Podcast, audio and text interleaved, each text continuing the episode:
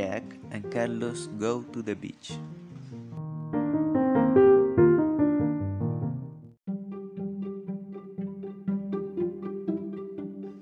The beach has rules: no throwing trash, no camping, no bonfires.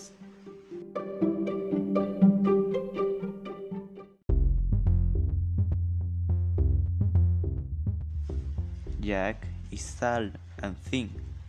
His hair is brown and short. Has a small nose. He is young and his eyes are black.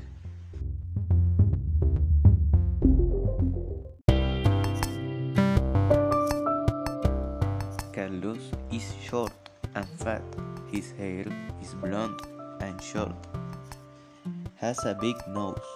He is young and his eyes are green.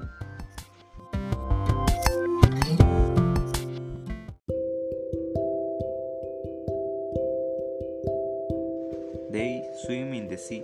They roam on the seashore, and they build sandcastles. Finally, they go home in nightfall.